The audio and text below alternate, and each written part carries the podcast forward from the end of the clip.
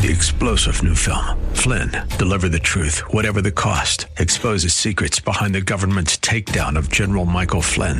Flynn knew what the intel world had been up to. He ordered the first audit of the use of contractors. This set off alarm bells. He told the truth. He was the most dangerous person for Donald Trump to hire. They had to get rid of Flynn. Flynn, deliver the truth, whatever the cost. Available now. Watch it today. Go to salemnow.com. Salemnow.com. Hey, thanks for listening to the Town Hall Review with Hugh Hewitt. Our podcast is sponsored by Alliance Defending Freedom. ADF provides help at no cost to those whose liberty is being violated, but they can't do it without your help. Call 800 691 8969. That's 800 691 8969. Or visit townhallreview.com. We have a, a, new video up at PragerU this week, as we do every week. Contrary to what uh, people depict PragerU as, we truly do try to teach everything. Some of it is has political ramifications, some of it has none. Some of it has religious ramifications, moral ramifications, some is pure history. In the latter category, though it has ramifications, is the latest video. Do you do you folks know what happened after slavery was abolished?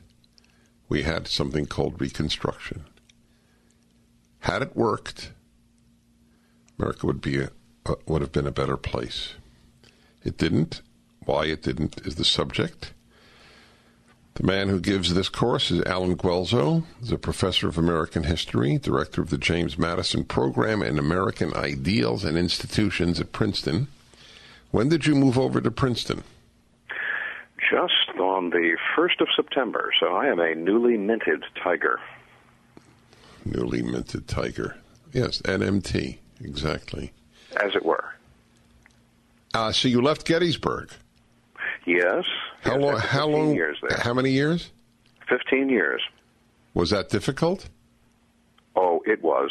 Yes, it was pulling away, and there were there were moments of, of there were moments of deep dis, deep distress. I mean, how could there help but be?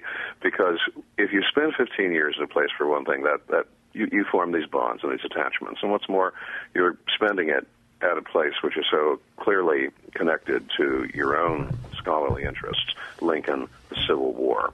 Uh, that that that's always that's always going to be something to cope with. I hope to to interview you in 15 years and ask you which 15 years gave you more joy, Gettysburg or Princeton and I, and I make no prediction, uh, but it, it, would be fascinating because obviously one is more prestigious, but I don't know if it, it will be more joyful. Well, let me put it this way: I've known Princeton for many, many years. Back, oh, long ago when I was writing my doctoral dissertation, I actually did most of the research at Princeton, even though I was a graduate student at the University of Pennsylvania. So I got to know Princeton very well. I have been a visiting professor twice at Princeton in the Department of Politics. I was a Madison Fellow on top of that. So I've gotten to know Princeton very well, and it's it's almost like uh, second turf, so to speak. Uh, I know where things are. I even know where the first five presidents of Princeton are buried, all in a row in the Princeton Town Cemetery.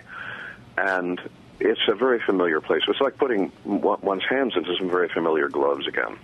Oh, well, I'm happy for you, and congratulations. Well, thank you. All right. So, sadly, Americans know very little of their history. So, uh, and I, I've always had an attitude in my 30 plus years of broadcasting never underestimate the intelligence of your audience, but never overestimate the knowledge of your audience. And it has been my guideline my whole life. A lot of bright people, but they haven't been taught much, especially in history, unfortunately. So tell us in a nutshell what, what Reconstruction means.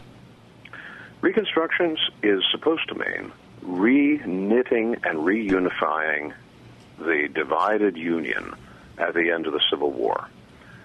We fought a, a war, a civil war, for four years between the United States, the authority of the United States, and the breakaway Southern Confederacy.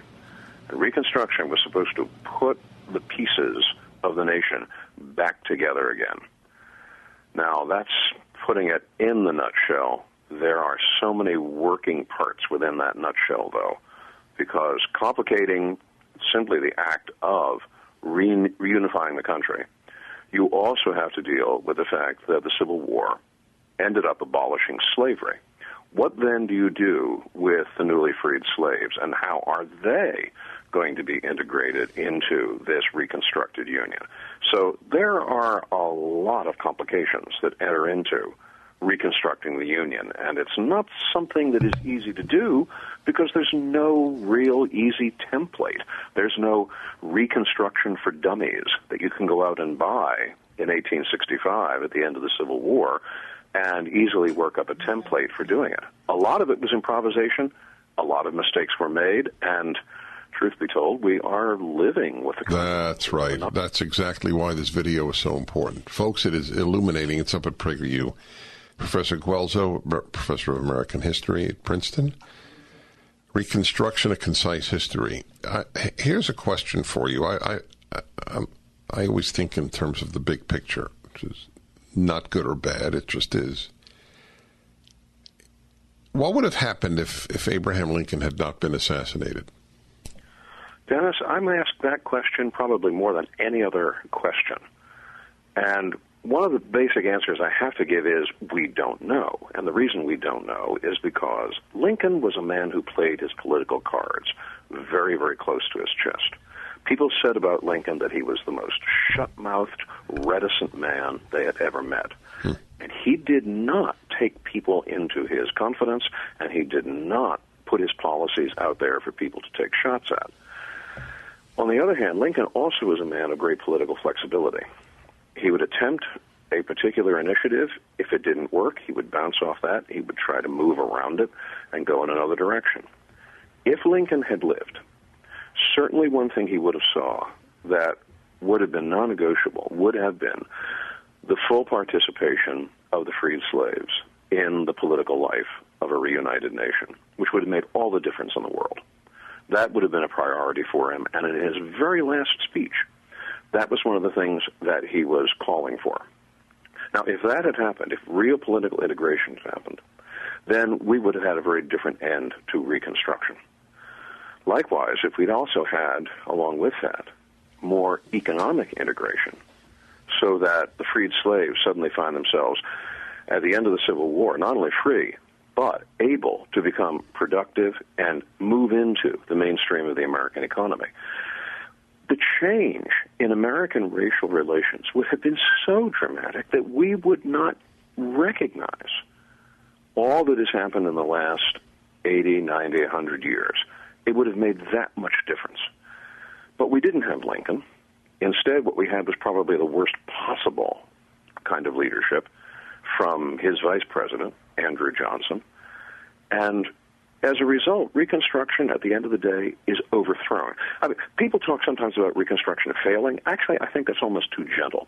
Reconstruction is overthrown. And it's overthrown because at the end of the Civil War, Northerners who had always convinced themselves while the war was on that the Confederacy was simply a coup pulled off by the slave-holding oligarchs, that all they had to do was make an overture to ordinary white people and newly freed slaves, and what would happen would be that the South would convert itself into an image of New England. It would be free labor. It would be capitalist development. Well, that didn't happen. And in large measure, it was because it was fought, first of all, by people in the South who turned out not to be interested in those things, mostly white people. And also, it was fought by Northern Democrats who had no desire to see a free market economy take hold in the South.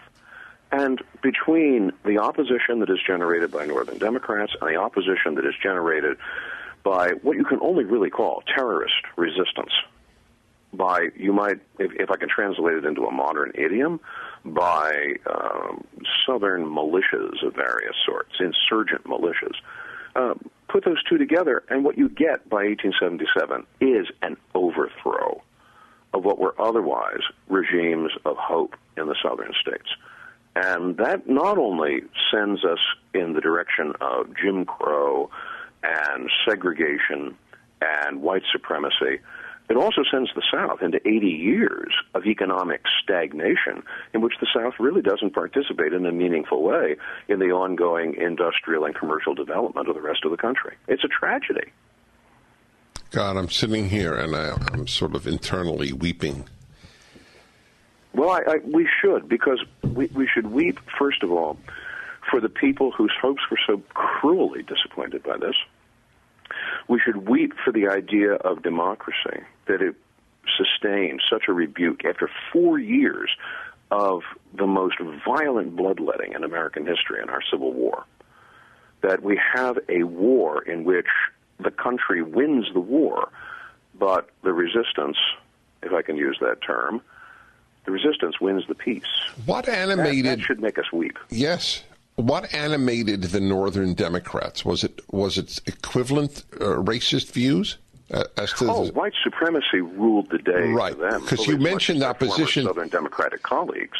Right. So you mentioned, however, you, did, you didn't mention that. You mentioned their opposition to the free market in the South. That's that's why I'm asking the question.